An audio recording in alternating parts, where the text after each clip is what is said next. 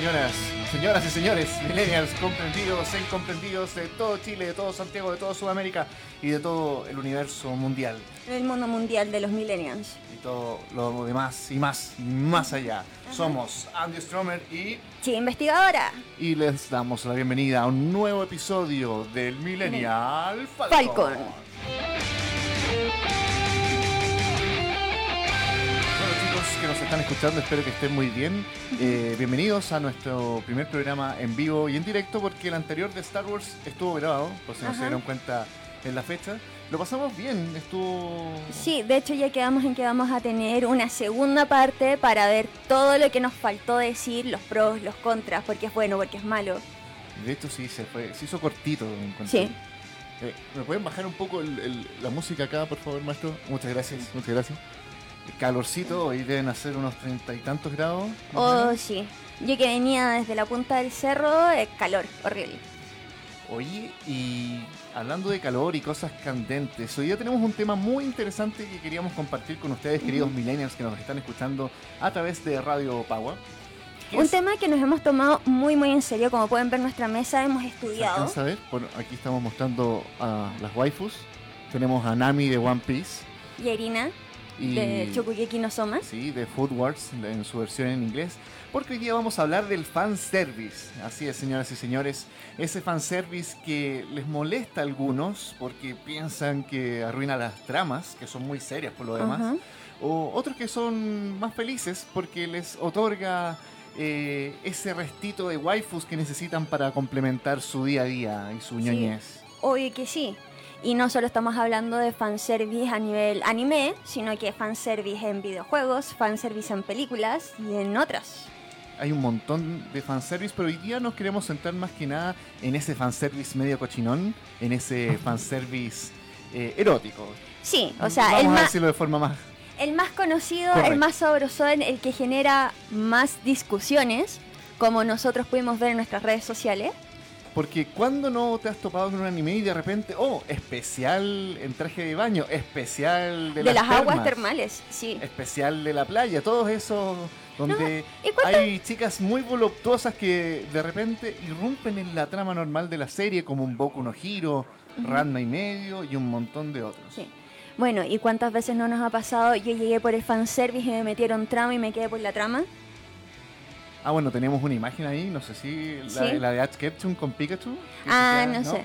No sé. Que partí, claro, partí por el FAP y luego me quedé por eh, que la trama estaba muy buena. Sí. Pero comencemos definiendo un poco qué es el fanservice, porque mira, si tú te vas a Wikipedia, aquí estoy bien informado, y de hecho hay mucha información en internet que puedas encontrar, te hablan que es un término utilizado en algunas ocasiones de forma despectiva, en especial cuando se usa para criticar aspectos sin gracia del uso excesivo de atractivos visuales, incluso relacionados con el eye candy. Sí, lo que pasa es que partiendo de eh, Yo mi tarea, haciendo una unificación de distintas definiciones de fanservice, si lo llamamos al español, es un servicio al fan. Eso quiere decir que es algo que no involucra realmente a la trama, pero que le va a gustar al fan. Entonces tenemos eh, un fanservice que puede ser desde la aparición de un personaje favorito atrás, eh, un pseudo chipeo, no tan chipeo real de personajes que te gustan. Algo, algo que se separa del canon, pero el más usual, el más sabrosón, el que hemos llegado todos tiene que ver con el eye candy, que últimamente también ha evolucionado en que es un fanservice que también es para nosotros, en donde podemos ver chicos un musculosos. Un dulcecito ahí para el fan. Ahora, Ahora siempre está más ligado al anime y al manga. Por supuesto, que es donde nosotros más lo hemos encontrado y es más recurrente. Ahora, eso sí, hay que recordar que si estás viendo un anime que es Echi, el fanservice no es fanservice porque es parte de la trama. Ah, si no confundir también con el hentai o las cosas que son directamente... Eróticas o sexuales. Como el fanservice es porque no irrumpe la trama, por eso está el especial de las aguas termales. ¿Podríamos decir que un crossover es un fanservice entonces? Porque si hacen un episodio crossover como tal, allá se quita la magia como del cameo de repente o no. Yo diría que sí, porque usualmente lo, estos crossovers se hacen entre temáticas o series que les gusta mucho, mucho a todo lo que es el fandom. Entonces, por ejemplo, yo considero que en los juegos, spoiler alert, eh, Marvel vs. Capcom es el manso fanservice terminado siendo un producto. Y también incluye ese fanservice erótico, te diría yo. Porque Obvio que sí. si nos vamos a ese camino, yo recuerdo Morrigan. perfectamente que Morrigan y Felicia Sí. eran... no, ¿De qué juego es ese? Porque creo que nunca jugué ese juego como tal, donde aparecían ellas. Street Fighter. No, pues, no, No. no, Morri- Eh, Morrigan... No, pero eh, Felicia es de Street Fighter. No, Felicia también tenía un propio juego de Capcom, ¿En de pelea, sí. Sí. No recuerdo exactamente, pero no, no, no era de Street Fighter. No, pero todos conocemos y que sus victorias y boobies saltarinas, porque todos sabemos que el presupuesto siempre da para boobies saltarinas. Bueno, yo creo que una de las principales temáticas que empieza a dar fuerte en el fanservice es ya como en el 2000, cuando el fanservice de ese sabrosón que nos gusta y que nos reúne hoy día, empieza a ser parte de la trama y la trama ya ni siquiera es buena. Bueno, hay, de hecho, se está creando anime con fanservice para burlarse del fanservice. A ese Sí, punto eh, llegado. es, es comedia, es, riámonos de nosotros mismos. Porque hubo un momento que es como, no sé, a mí me pasa, Konosuba, Konosuba es una de mis series favoritas, eh, tiene muchos espacios en donde sí, tiene fanservice, pero se ríe del fanservice porque se ríe de todo. Pero hay otras series, por ejemplo, High School of the Dead, muy, muy, muy conocido por esa escena en donde yo hago un disparo cual sniper a través de el escote de mi compañera y veo como el efecto hace que su escote rebote y se mueva para todos lados y efecto Coriolis y etcétera. Bueno, uno se preguntará y me están escribiendo a través de WhatsApp. Les recordamos que las redes sociales del Millennial Falcon en Facebook son arroba Millennial Falcon Podcast y Instagram arroba Millennial Falcon Podcast también. Estuvimos haciendo encuestas sobre si era necesario o no el fanservice. Eh, no lo enfocamos directamente en el anime, pero colocamos una imagen como tal para saber. O sea, fanservice como la postura mirando desde atrás en donde tú puedes ver el trasero de Black Widow. Y, curiosamente, y como para variar en nuestras encuestas misceláneas, en Millennial Falcon Facebook la gente no estaba a favor del fanservice con un 28% en el sí y el 70 y tanto en el no. Sobre todo porque apuntaban mucho a que una buena narrativa, una buena serie, eh, no necesitaría fanservice para atraer o retener a sus fans. De por sí la trama es suficiente. Ahora, Instagram, que nos Ahora que te da un poquito más de anonimato, Tenemos un 60% que sí y 48% que no. Te da más anonimato, pero igual puedes ver la gente que votó. Pero me gusta pero más los gente- demás no pueden Me- saber me- me quién gusta votó qué. más la gente de Instagram porque creo que se atreven más, son menos tímidos. Es eh, que en no lo Facebook sé. tú igual puedes copuchantear quién votó, porque sí, porque no. En Instagram tú no puedes. Sí, pues sí puedes ver los usuarios. Pero la mayoría no sabe buscarlo bien. Entonces eso permite más Ah, bueno, cosas. Bueno, bueno. Entonces no tienes que enfrentarte a tus O sea, amigos es, y que se... stalker profesional. Obvio que sí, es parte de mi profesión. No es chiste. Bueno, ahí tenemos los datos, así que bueno, yo soy de los que sí están a favor del fanservice, voy a ir explicando a lo largo del programa por qué.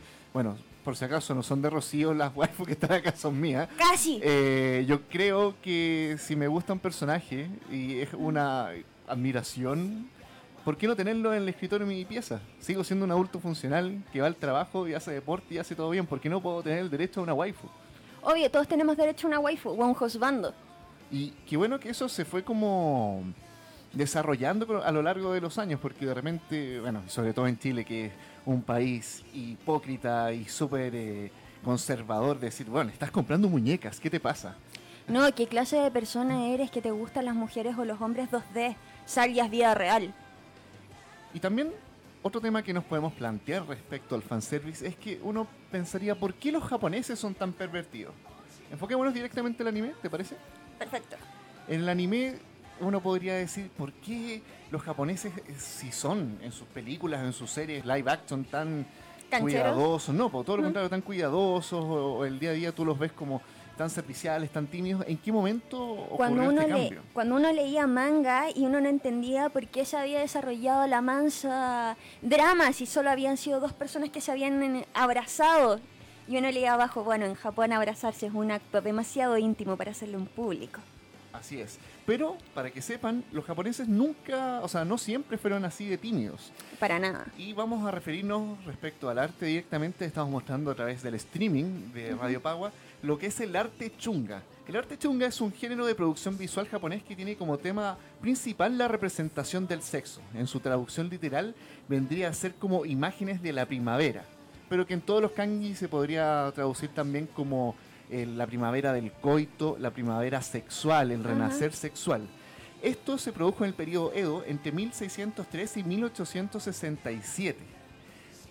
¿Qué ocurrió ahí? Estas, estas obras de arte hasta el día de hoy se venden y los artistas, por supuesto, las volvieron a hacer luego de la prohibición de la- del artículo 175, que por supuesto en la era Meiji, cuando Japón se occidentaliza, luego de que un señor norteamericano, de nombre que no recuerdo, eh, Vamos, está ahí en tus apuntes. Vamos, vamos. claro, son muchos apuntes estos. Que no digan que esto no informado. Matthew Perry. En, Ah, en julio de Perry. 1853, Comodoro Matthew Perry llega a la bahía Edo con una flota de barcos, básicamente amenazando a los japoneses de que si no se abrían al mundo exterior, vamos a bombardearlos y los vamos a joder. Qué lindo Estados Unidos siempre Maravilloso. dando la vara alta y en todos estos temas. Entonces Japón se occidentaliza, abre las puertas al comercio y el emperador de ese entonces, de la era Meiji, decide to- eh, tomar estas cartas en el asunto y decir, ¿sabes qué? Como nos vamos a abrir al mundo, también vamos a empezar a copiar sus costumbres y los japoneses empiezan a adoptar todo lo que es la doctrina, por llamarlo así, victoriana. Sí, que está justo en el tiempo. Entonces, toda esta cultura del chunga y por qué hay cuadros de gente follando, teniendo relaciones sexuales, No, qué terrible, de hecho, qué hay como hay dibujos muy gráficos donde se enfoca directamente la vagina, eh, el, pene, digamos, y todo esto de forma muy natural. De hecho, como que el pintor de las obras chunga estaba ahí viendo a la pareja teniendo sexo mientras hacía toda esta, esta obra, igual con un estilo un poco más exagerado. Obvio que sí. Pero era algo artístico, era respetado, fue muy, muy popular durante mucho tiempo. Bueno, hasta que llegaron los estadounidenses y su doctrina victoriana y... Pero bueno, el fanservice y todas esas cosas rarunas que nosotros vemos de repente en el anime o el manga se debe a, eh, mucho a lo que quedó de esa doctrina victoriana con respecto a cosas que no puedes mostrar. Y claro, y después de esta ley que todavía existe el Código 175 que prohíbe mostrar completamente los miembros sexuales, Que de ahí viene el tema de los tentáculos, O sea- porque técnicamente no son miembros. imagínense que este celular es un miembro reproductor masculino. La- uno se enfoca a la ley y le pone esta rayita, oh, está censurado. Estoy mostrando un 80% del miembro, pero está censurado con un dedo. Y ahí donde vienen algunos chistes de los penes láser con algunas censuras que les ponen. Es muy chistoso. bueno, también eh, en el desarrollo de lo que es el manga, la historieta, aprovechando ese vacío legal, colocaban en esas partes frutas. Sí, beterragas, pepinos. Así que era como, ok, bueno, funciona, se deja libre la imaginación. Y el tiempo avanzó en Japón y luego de la bomba nuclear en Hiroshima y Nagasaki, empieza también nuevamente la invasión o la ayuda, entre comillas, estadounidense. Luego, ¿sabes qué? Los destrozamos demasiado, vamos a ir a ayudarlos. Vamos a ayudar a reconstruir el pueblo y ahí llegan los cómics y empieza un poco lo que es la historia del manga, que podemos dejar para otro programa porque va a ser muy amplio. sí. Eh, Díganos si quieren que hagamos un programa de mangas. Sí, recuerden, ahí estamos en vivo y en directo, pueden hacernos todas las preguntas que deseen. Y ahí el manga, en lo que empieza a ser el año 73, empieza a, adoptar una propia personalidad. Ya tu- tuvimos a Osama Tezuka, ahí por Ujú. los 60, eh, que creó Astro Boy, que creó todo como este universo tipo Disney Sí, para los fanáticos del cómic. En los 70 esos mismos fanáticos ya eran adultos, adolescentes, empezaban a entrar a todo este engranaje laboral y necesitaban una vía de escape para todo lo que era el, metro, los trenes llenísimos. recordemos que Japón tiene la política usualmente de que clavo que resalta, clavo que debe ser martillado, entonces tú debes eh, quedarte trabajando hasta que te revientes. Exacto, y no tienen muchas vacaciones. No, porque está mal ver vacaciones, como ¿por qué no te estás reventando por tu país o por tu trabajo? Y entre todo este, eh, esta, me- esta cosa mecánica, el manga se convirtió en una vía de escape súper importante. De hecho, los largos caminos y trayectos desde los pueblos donde tú podías vivir y donde era asequible arrendar un departamento para llegar a Tokio, que es como la situación que ocurre en Santiago. Eh, Santiago es Chile, Tokio es Japón, podríamos decir. Leían muchos mangas. Y mangas donde está también eh, todo lo que es One, el ah, Mon- eh, Monkey con este detective Lupin the Third, Sí. Lupin tercero, que era un detective que se las tiraba a todas, que todo le salía bien, que se escapaba de la justicia. Que es una mezcla entre a lo James Bond, pero con un toque japonés. Exacto, y ahí podemos ver los primeros fanservice donde está Mi- Mine Fujiko, que es la chica, la femme fatal de la serie, Ajá. en donde era entre amiga y enemiga de Lupin, o Lupin, como se pronuncia correctamente, y la gente empieza a decir, oh, acá hay como temas para adultos en el manga, interesante, me están mostrando un poquito más de pierna, oh, me están mostrando como el tipo de, el estereotipo de belleza norteamericano, y empezó el consumo ahí más fuerte del... Y que también empieza todo este tema como de cómo ellos se imaginan que debe ser la mujer occidental, que es como su lectura es extrañísima.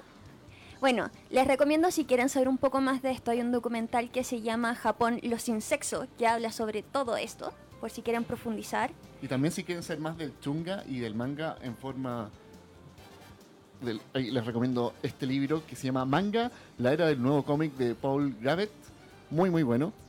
Lo pueden encontrar en versión digital en Amazon.es también, donde te cuentan ya en profundidad la historia de todo lo que ha sido la guerra eh, ruso-japonesa, el chunga, como... ¿Por qué crees que son tan pervertidos los japoneses? Si tienen un, un motivo. Aparte, si a, ti te, si a ti te reprimen luego de haber sido tan liberal, ¿cómo no vas a tener algo en tu ADN que te incite a la extraño, prohibición? Porque, por ejemplo, no sé si tú sabes lo que llaman la zona definitiva. No, cuéntame. Que de hecho es un espacio en donde tú puedes comprar para poner publicidad. La zona definitiva es esa zona. Voy a ocupar a la waifu. Es esta zona entre la falda y el calcetín high knee, donde se ve un poco el muslo. Y Suena la un poco igual, ¿no te deja mucho la imaginación, Nerina, en ese...? Sí, pero es como. Es la referencia que tengo en a mí está ocupando pantalones. Pero eso se le llama la zona definitiva. Y lo puedes arrendar para poner publicidad. ¿En serio? Sí. Y es una de las publicidades que tiene mejor eh, repercusión económica y de alcance. Bueno, pasemos un poco a lo que es el fanservice para nosotras. Porque durante mucho tiempo estuvimos hablando de fanservice, de que, ¿qué es fanservice? Un- escote, eh, ver una chica en traje de baño. Sí, ¿qué es lo que te gusta a ti del, del fanservice? Yo, uno- yo, bueno, uno como hombre que eh, se crió toda su adolescencia, tengo 33 años, eh, no voy a mentir, cuando veía el Club de los Tigritos, empecé a ver anime y dije, wow, esto es como... Sobre todo en Chile, donde en verdad en la televisión eh, nacional no te mostraban nada, aparece toda esta explosión de anime con chicas guapas y voluptuosas y es como, wow, esto es como triple X casi, el bo- bordeando. O sea, claro, las primeras escenas cuando daban Ranma o daban Evangelion, wow. Bueno, acá como pueden ver está Free, uno de los principales grandes exponentes del fanservice para chicas. Porque al principio veíamos puro fanservice que ya, podríamos decir, eran escenas casi romanticonas que podríamos encontrar. Pero, eh, o si no, fanservice como que decían como, tal vez esto va a ser un boys love o un yaoi, pero no te lo vamos a decir tan así. Claro, porque yo, yo imaginaría que uno de los primeros como exponentes a lo mejor del fanservice femenino era un Tuxedo Mask, ponte tú, ¿puede ser o no? Mira, la verdad, o sea, para los que no sepan, yo partí siendo otaku metiéndome en la ñoñería, así que he consumido bastante de todo, pero no encontraba mucho más fanservice de chicos guachones cuando empezabas a leer más historias como The Boys Love, o ya hoy literalmente, ¿cuántos acá no han leído Gravitation? O lo vieron por DVD pirata en aquella época. Entonces ahí tú te podías encontrar chicos guapos o ricos, Ya. con alguna que otra escena de semidesnudo, por no decir desnudo. Y no es hasta como el 2000 como tal que empezamos a encontrar fanservice como tal para chicas, como el que aparece de Free, o la escena del capítulo de la piscina en Boku no Hero, en donde es como te vamos a mostrar chicas en bikini, pero no, te vamos a mostrar calugas. Ah, sí, en ese episodio tú me... Bueno, cuando estábamos armando el programa tú me decías, fíjate, recuerda el capítulo de Boku no Hero, donde las chicas están más tapadas que los chicos. Sí. Y sí, oh, tienes razón. No, y hay puras escenas en donde tú ves abdominales por todas partes, chicos guapos y abdominales por todas partes. Ahora, también en honor al fanservice, no sé si el maestro me puede poner la, el de Witcher, la escena en latina, que es un evidente fanservice. ¿Qué buscas tú en el fanservice? ¿Chicos con buen físico más que nada? En general sí, no es muy distinto al fanservice que, con- que se consume o se prepara usualmente para hombres, que es como ver a alguien estética, físicamente atractivo en alguna situación tal vez sugerente, que no influye mucho en la trama realmente. Es Ah, como un eye candy. Entonces, en esta escena, por ejemplo, sí, pasan muchas cosas. ¿Me servía para la trama que esta discusión estuviera en latina? No. Me acuerdo de esta chica que estaba vendiendo su agua de tina a, a- a mediados del año pasado y era como, Sí. ahora van a vender agüita de Gerald. Tal vez yo creo que le iría muy, muy bien. Entonces empezamos a encontrar este tipo de fanservice para todos los colores y sabores que se quieran, que es como, ¿te gustan los hombres más maduros y musculosos como Gerald? ¿O te gustan los chicos jóvenes y guapos a lo Boku no Hero? ¿O Free? Porque asumamos, la mayoría... Ahora encontramos mucho fanservice para chicas que tiene que ver con eh, chicos de secundaria y deporte. Pero yo creo que empezó tarde, ¿no? Súper tarde en comparación. Vayamos un poco al tema histórico nacional. ¿Dónde, con- ¿Dónde conocemos el fanservice? Yo recuerdo perfectamente que por el año 98 eh, el Club de los Tigritos empezó en televisión, empezó a lanzar todo una bomba de anime Antes de la isla de la programación infantil, como hablábamos. y también antes estaban algunas series sueltas o en cachureos, ponte tuvo caída de carnet brígido, estaban los Thundercats y yo me acuerdo perfecta- perfectamente que Chitara era como una sex symbol, era aparte como la- que una sí. tigresa, era súper atlética, yo era chico y decía que Con una cintura de avispa, labios rojos y bien delineada. Incluso en el capítulo 1, creo que tenemos imágenes ahí, ¿verdad? De los Thundercats, eh, salen sale desnuda y tú decías, wow, o sea, igual él, él tenía un pelaje, ¿no? Era o sea, como- asumemos que es un desnudo casi animal, entonces no se ve nada aparte de tal vez ahí, que es como si es musculosa, tiene una cintura estrecha y tiene un buen escote. Entonces, bueno, para los más viejos también es como, oh, el símbolo sexual Chitara y wow, increíble. Y también después en otras series estuvimos viendo a Rogue de X-Men, Sí. que también para los 90 era una figura Rompedora. rompedora y aparte era como musculosa, tenía esta habilidad de que podía romperlo todo, pero al mismo tiempo no podía tocar a nadie. Sí, sin- la cool girl, porque ella voy a todo, pero no, terrible, no puedo tocar a nadie si no lo voy a matar. Exacto. Pero en su traje ajustadísimo, con su chaqueta y sus guantes. De hecho, hay muchas imágenes que se pueden ver, es decir, uno googlea Rogue de los X-Men de la serie de los 90, eh, cameos que son como los primeros acercamientos al fanservice, siendo que los norteamericanos son sumamente cuidadosos con el tema de mostrar más de la cuenta. De hecho, ¿tú sabías que en las series de Marvel, tanto Spider-Man como los Cuatro Fantásticos y X-Men, no se podían dar golpes con el puño cerrado? Si te No. fijas bien es un detalle, con los ah, Cíclope voy a tirar rayos, eh, Logan con las garras rompía cualquier cosa menos carne humana, o sea, nunca... Para que no se te ocurra golpear a otra persona que Exacto, entonces es como tenemos que guiarnos bajo la ley de cómo hacemos una serie de superhéroes sin que se golpeen entre ellos. Poderes, telas de araña, etcétera. O metemos sentinelas porque los sentinelas sí los pueden golpear. sí, porque no son humanos. Exacto. Y ahí empezamos con el Club de los Tigritos y empezamos a ver series como Randy medio que en sus primeros episodios, mira, aquí tengo algo ¿El de recuerdo, tengo el álbum de Randa, uff, lo conservé, lo conservé bastante bien, no lo completé por supuesto, Es que era difícil completar álbumes. incluso en esta época podíamos notar que la censura no... A ver, la gente que lo- la- el director o el editor del canal no a- aparentemente no veía el contenido de lo que era la animación japonesa y el primer capítulo ya podemos ver los desnudos de Ranma incluso se pueden apreciar los álbumes Iglesia, mira, quémate, tiembla Iglesia, mira, e incluso en el álbum ya hay como insinuaciones de desnudo porque ¿Qué? la serie tenía mucho, sobre todo este fanservice de lo que eran los baños termales, Ajá. Ranma que con agua fría se convertía en mujer, etcétera. Que de hecho a mí me impresionó porque en esa época quedó más la tendalada por el hecho de que Ranma pasaba de ser hombre-mujer en mujer-hombre, más que el hecho de la cantidad de desnudos un poco descriteriados que había en la serie. Bueno, hay una escena, creo que tenemos el video donde está, bueno, creo que en este video hay un compilado de hecho de todas estas escenas que son Bueno, Eh, la cantidad de veces de Pechan que se bañaba con Akane. había una escena donde Ranma estaba con Champo y Champo era una gata. la- Sí. Y se tiraba al agua caliente y estaba con Ranma en la, en la misma tina. Ajá. Y llegaba Kane, abría la puerta y es como, what the fuck, así. Y recordemos que Ranma vivía con Akane y tenía un Y montón de insinuaciones todo el tiempo.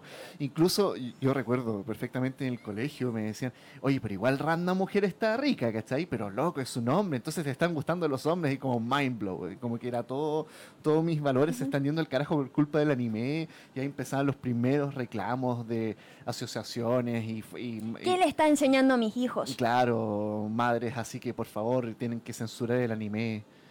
Incluso yéndonos un poco más atrás y en otros canales, o a lo mejor al mismo tiempo, el Club de los Tigritos Dragon Ball.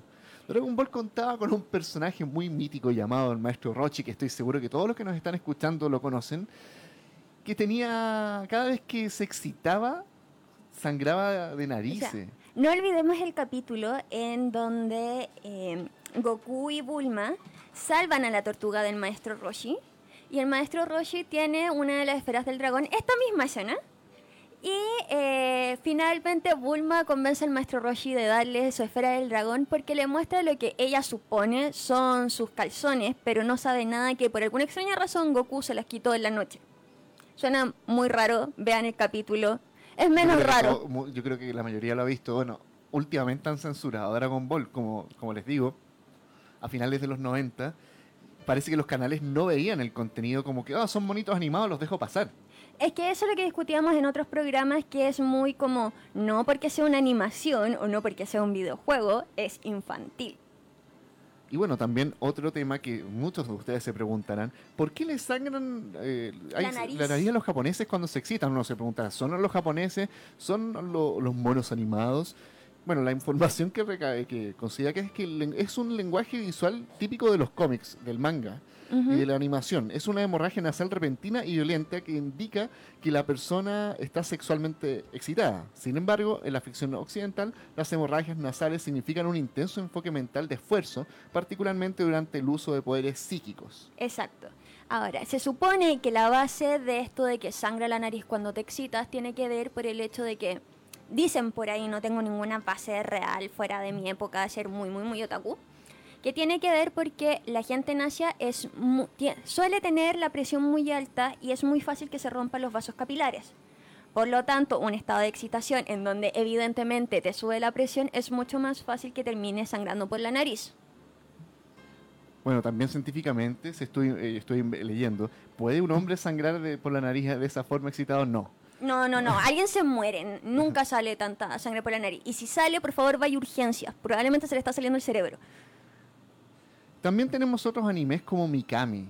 Oh, sí, la gran escena de Yokochima, el capítulo 1, que están en problemas y él decide aprovechar su último tiempo de vida y agarrar el escote de Mikami y por extraño que suceda, después de sobajearlos un poco, porque si vemos el poder parte de los pezones de Mikami, o donde deberían estar los pezones de Mikami, logra hacer esta explosión de energía y se salvan ambos. Y bueno, y recordemos que en el primer episodio ya está Mikami ha- haciéndole estos toqueteos, o sea, Yokochima haciéndole estos toqueteos a Mikami y es como, ¿qué onda? Y constantemente Yokochima está tratando toda la serie de tirársela. Es como Sí. loco. sí. Mikami usualmente lo manda a la punta del cerro, pero no significa que no hayan escenas como esta. Que es bastante explícito. Sí, y que no olvidemos que esto lo, lo alcanzamos a ver en televisión abierta antes de la ida de la televisión infantil. Sí, de hecho, en el primer episodio hay una escena donde están en las termas Ajá. y Mikami está completamente desnuda y Yokochima nuevamente la agarra ahí sin querer, claro. Eh, y es como loco, estoy viendo eh, en las 5 de la tarde un anime donde me están mostrando. Yo creo que pelota, lo más terrible, porque en esa época yo me acuerdo mi primer acercamiento a siquiera ver algo erótico, fue que me encontré de frentón con Evangelion. Ah, bueno, Evangelion es como uno de los pioneros, podemos decir, eh, en el fanservice, pero como discutíamos la otra vez, yo no encuentro que Evangelion sea un fanservice barato. O sea, tenemos distintos No, te- tipos de fanservice eróticos. Está el fanservice vulgar, el fanservice sutil y el fanservice que es como Pero el es que, te muestra una película para adultos. Si tú ves una película para adultos francesa, una película alemana, Que es como más artístico. Es artístico. De y siempre de repente te van a hacer un enfoque desde arriba, como estamos mostrando las waifu con este escote. Pero es un poco lo que uno habla, así como una foto de alguien en pelota en color es porno, si viene en blanco y negro sepia es arte. Claro, pero en el caso de Evangelion, que partamos de que era una serie para mayores de 14 años, Ajá. Esta serie llegó a televisión a todo esto. Sí, Llegó por ahí por 1999, si no me equivoco, a comienzos del 2000. Y ya estaba en VHS. Anteriormente en- las tiendas tú las podías pero comprar, era ya algo arrendar. más como súper enfocado, Sí. que llegara a televisión abierta fue importante. De hecho, ojo, los VHS que llegaban a Chile eran para mayores de 14 años o 18 años. De hecho, tú ibas a un Blockbuster o otra. Yo recuerdo, yo vivía en Los Andes en ese tiempo, entonces había como el típico local común y corriente de VHS, es como más artesa. Y tenías que mostrar el carneo, le pedí una, el, el hermano de un amigo, oye, puta, arriéndamela, te pago Luca más, ¿cachai? Ajá. Y los conseguía. Y no es que fuese porno, simplemente tenían contenidos pero es más que para la época era terrible contenido. Mira qué linda la colección. Estos fueron los primeros animes que llegaron en, eh, en mitad de los 90. Ujú. Ninja Scroll, Sakura Wars, estaba también Bubblegum Crisis. Ej- Oh, Dra- Bubble eh, Crisis, Dra- maravilloso. Dragon Ball GT también. Ejemplo, muchos de nosotros nos regalaron VHS sin saber que era hentai o un montón de otras cosas. Obvio que sí, 90. porque eran dibujos. ¿Qué podría haber en un dibujo que fuera para adultos? Yo descubrí Evangelion, mi serie favorita de la vida, a través de una película de Dragon Ball, El, El ataque del dragón. Si tú te quedabas después de los créditos, yo creo que fue un error como de grabación, que estaba el opening de Evangelion. Y fue como, wow, ¿qué es esto? Tenía como 14 años, eh, es como me voló la cabeza. ¿Dónde lo encuentro? Y curiosamente en ciertos locales de Viña del Mar tú podías encontrar estos VHS, así sueltitos, pero para completar la serie tenías que tener como una cantidad de 14 VHS Sí. y era como imposible. O sea, qué bueno que existe internet hoy. Sí. Pero bueno, en Evangelion uno llegaba y se encontraba. No olvidemos que la primera escena en donde te encuentras a Azuka, tienes una imagen a la ropa interior de Azuka mientras ella está parada muy orgullosa con su vestido amarillo. O la foto de Misato, que es como, mira mi escote acá. Así, claro, te dejo, te dejo mi número, me puedes llamar y mi escote está acá. O cuando explota el primer capítulo, la ciudad, Tokio 3, Misato está completamente agachada y el enfoque es directamente a su trasero. Sí, pero no, o sea, yo me acuerdo que mi primer inicio con Evangelion y todo fue terrible porque no fue terrible, pero fue evidentemente eso cuando tú estás en tu casa como el meme que es como cuando yo estoy viendo anime, peleas normal, serie. Cuando viene tu papá y estás viendo anime, mucha sangre. Cuando llega tu mamá a la casa, evidentemente es la escena erótico sexual del anime. Y fue la escena en donde mandan a Shinji a dejarle su nueva identificación a Rey. ¿Tenemos esa identificación o no? La, la- la foto de Misato creo que la tenemos. La ahí, foto de Misato y el escote de azúcar creo que también lo Que en tenemos. verdad es como bien emblemático recordar ese, esa imagen. Es como es como lo que te anuncia Evangelion en el primer capítulo. Te anunciamos que van a salir mecas, eh, chicas sensuales. eh, eso de que los menores de 14 años no más Dra- podían pilotear. Sí, el- como drama existencial. No sé. Pero bueno, así con Evangelion y así muchas otras series que nos fuimos con esa misma. Ahí está. Bueno, un clásico. Ujú. Con los shots de Misato. También era Aparte, un clásico. era como una fantasía sexual para también eh, los chicos mayores de es 20 años, porque era, casi era- la mil. Tenía 29 años, soltera, vivía sola con un pingüino, tomaba cerveza y tomaba cerveza así como campeona, entonces como loco. no, y aparte, súper desordenado, cargo militar, es como... Claro, en, en la parte laboral, impeque. De hecho, llegó a ser general, creo, general Misato Katsuragi y todo el tema. Ya se encargaba de las operaciones especiales. Pero lo que era la vida casera era puro maruchan y cerveza. Y un pingüino. y un pingüino. También en esta época de animación japonesa que llegó a Chile, el año 99 llega la película Street Fighter 2 a TVN. Que tiene, Uh. en verdad este video ojalá se pueda mostrar porque tenemos eh, una escena que tampoco TVN seguramente como canal del Estado en ese entonces se dio cuenta que existía, que era Chun-Li bañándose en latina. Y Sí. eso es muy de los 80 y los 90 en el mundo del anime. en la época en donde todas las puertas hacia el baño son puertas que uno puede ver a través para ver eh, la silueta de esta chica bañándose, disfrutando el agua caliente, en donde algo terrible va a pasar. Que No olvidemos que también es una escena muy clásica de las películas de terror, cuando sabemos que la chica que va a morir. Hitchcock. Ajá. Entonces tenemos esta escena en donde se baña y después viene... Ah, ¿cómo se llama? Se me olvidó. eh, El de Vega, Vega. Vega a tratar de asesinarla. Obvio, con ella apenas, apenas cubierto, con estas poleras gigantes, en donde también vemos estos movimientos sensuales, en donde te dejo ver, pero no te dejo ver tanto. Entonces, yo, yo decía, claro, mis papás me daban permiso para ver esto. Y yo recuerdo que algunas mi mamá se quedaba hasta la mitad y de repente yo estaba esperando ver las peleas que iba a jugar en el arcade, sí, y todo el tema, y de repente me sale Chun-Li en la ducha, es como, oh, no es lo que esperaba, pero... Pero no me quejo. Pero, pero bueno, ya, pero mi viejo ahí apagando la tele, o mi vieja, ¿qué estás viendo? Estas cochinadas, estos monos pecaminosos y el tema. Es como, No, yo todo somos tan diferentes a los japoneses que también fueron convencidos por el occidentalismo de que tenían que dejar de ser liberales. Es porque, imagínate que en los 90, en el 2000, recién empezaron a dar cine erótico en televisión. Películas como Emanuel, para los que se mandaron los FAP en esa época, de- deben recordar con toda la saga de Manuel. toda la saga de Emanuel, que en el fondo solamente estaba la chica mostrando pechos y el, el resto era como simulación del Ajá. acto sexual, que está ahí. Y llega el anime como una alternativa, digamos, de material para gente que no tenía 18 años, O sea- porque sí, señoras y señores, los jóvenes se masturban, no es como un secreto, no es un misterio, lo, lo hacen. Entonces, si no te podíais conseguir la revista Playboy, te conseguíais material por disquete, material No, mira, anime, no sé. para los otakus de esa época, cuando uno iba al Portal Lion o al Eurocentrum, ibas a comprarte la Minami. No importaba que fuera una vieja, Sí.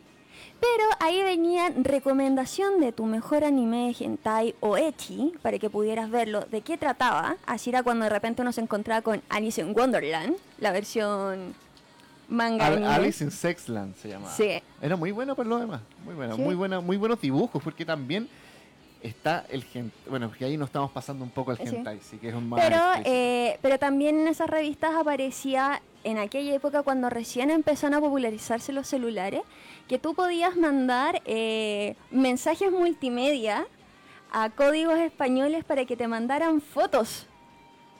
Entonces podían mandarte la foto de un escote, de una vagina, un poto, un pene, lo que sea. Más de alguna vez me requisaban en las revistas. Yo quería ver anime, pero Había, o- yo, yo- había otra revista que yo compraba que esto tenía un especial de Evangelion. No era la Minami, que venía con un CD. Sí. Y ese CD tenía todo el contenido, pero era genial. Sí, que venían con los openings, venían con programas para verlo a... Tenía, sí, los openings. que- Chirase. No, era otra, era otra, pero era buenísima. Era buenísima. De hecho, Dokan, ¿Cómo, cómo? la Dokan. La Docan, sí, la Docan. Sí. Buenísima. De hecho, en, en nuestro fanpage de Millennial Falcon, si se van como a las publicaciones de julio, eh, me- un, un amigo español me mandó todas las versiones digitalizadas de todas las Docan de la época. Fue como, gracias, muchas gracias, porque hay nostalgia. Brígido. Que sí. venían demos de videojuegos, venían galerías de imágenes de los juegos de Evangelion que salían para Sega Saturn, Sega Genesis, no me acuerdo. No, y de repente venían cosas para enchular tu PC. Así como quiero que Sí. mi cursor sea al estilo Sakura Card Captor. Hoy hay una página que es HT, no, revista animemanga.wordpress.com slash docan y están todas las docan de todos los tiempos. Uy, Con bueno, los discos para que ustedes los puedan copiar. Bueno, chicos, ya saben, empecemos el pirateo. El pirateo es a favor del medio ambiente. Bueno, hagamos la primera pregunta de todo esto. ¿Tú crees en, como respondiendo un poco la misma pregunta que le hicimos a nuestros seguidores en las redes sociales, ¿tú crees que es necesario el fanservice? ¿Aporta o no aporta la trama? ¿Qué crees tú ahí? A ver, yo creo que de ser necesario, no es necesario. De que de repente te aporta a una serie, sí. Yo consumo cosas por el fanservice. O sea, Chokuyeki no Soma es fantástico por el fanservice. Todos quedan en pelotas por igual con lo sabroso en que es la comida. Y hay ciertas cosas como que yo quiero, por ejemplo, eh, Los orgasmos culinarios de Chokugeki no Soba son geniales. Sí, pero por ejemplo, eh, no necesariamente con el fanservice que estamos, que hemos estado hablando todo el programa, pero de repente hay canon que son de la comunidad y que tú los quieres ver y de repente llegan y te dicen, ok fans, los escuchamos así que te vamos a dar tu pequeño fanservice y va a aparecer acá este cameo. Me gusta, me agrada. El problema es cuando son, sí, ese tipo de fanservice y escena. Porque todos Tú- sabemos que la comida es así maravillosa. Dato Freak, el autor de Chokugeki no Soma Food Wars, como la conozcan, él antes de ser exitoso con esta serie se dedicaba a dibujar hentai. Por lo mismo dibuja cuerpos también. Si ven que dibuja los cuerpos tan bien, tan voluptuosos y sabe cómo expresar todo el orgasmo a través de la comida, es por su experiencia anterior en el hentai. Bueno, cualquiera que dibuje sabe que dibujar hentai o material erótico es de lo más difícil porque tienes que tener un muy buen manejo de expresión facial y de cuerpo porque no lo puedes ocultar con ropa o con nada. Exacto. Así que, pero bueno.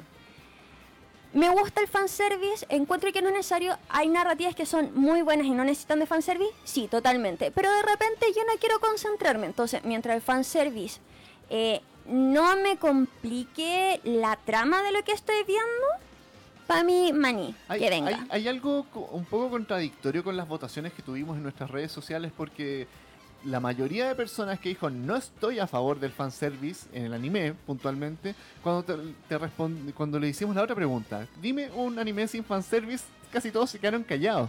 Solamente dos personas se atrevieron a responder tanto en Instagram como en Facebook. Me dijeron Slam Dunk, que efectivamente yo te podría decir que Slam Dunk no posee ningún tipo de fanservice. Tendría que ser demasiado rebuscado. Es que me excitan los hombres así en short. O yo creo, o yo creo que No hay Rukawa, nada más sexy que rebotar una pelota de básquetbol. o yo creo que Rukawa y Hanamichi tenían onda, pero ya, eso eh, queda a tu imaginación, como yo puedo estar viendo cualquier cosa y puedo encontrarle, oh, no sé, ese micrófono lo encuentro sensual porque sí, ¿cachai? Ajá. Eh, Pero no, no, no estamos buscando parafilias extrañas o rebuscadas. Y también eh, The Promised Neverland, que es una serie que salió el año pasado, que muy popular por lo demás, que viene con nueva temporada en, en octubre, si no me equivoco, que tienen todo esto, este, esta trama, 100% trama sin fanservice. Yo te diría que incluso Attack on Titan no tiene tanto fanservice también. Es que no tienen, en general volvemos que es como el tema de, son series que no tienen fanservice o no tienen fanservice, eh, diríamos, erótico festivo, por así decirlo. Eh, pero la mayoría de las series pasa que te dan algo así. De repente es como es un reflejo, eh, te sugieren cosas.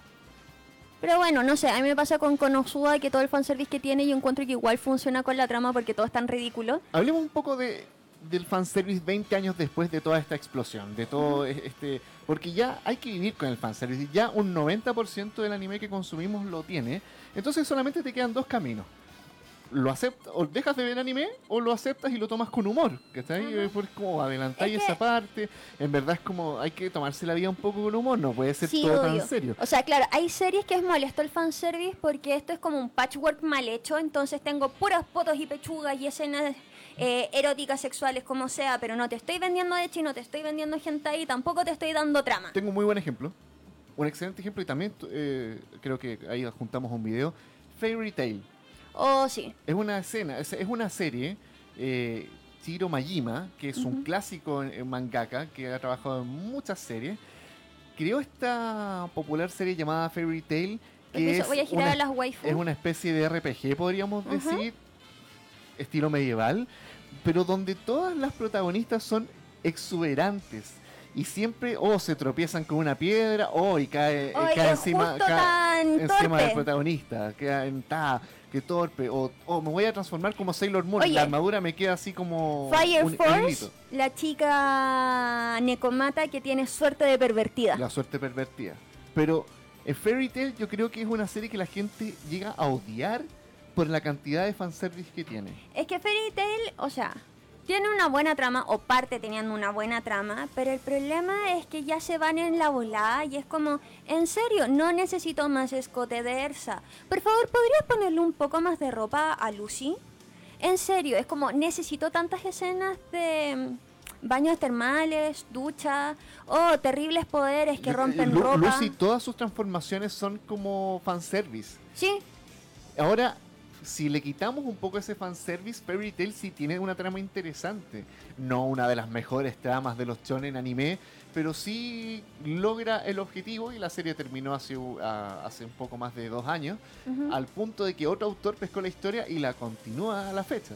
Sí, lo que a mí me pasó con Fairy Tail es que tiene una música muy buena, pero llegó un momento en donde me terminó aburriendo y es como, en serio, Lucy es un personaje que es súper capaz, pero está tan enfocado mucho en ser eye candy que me empieza a molestar.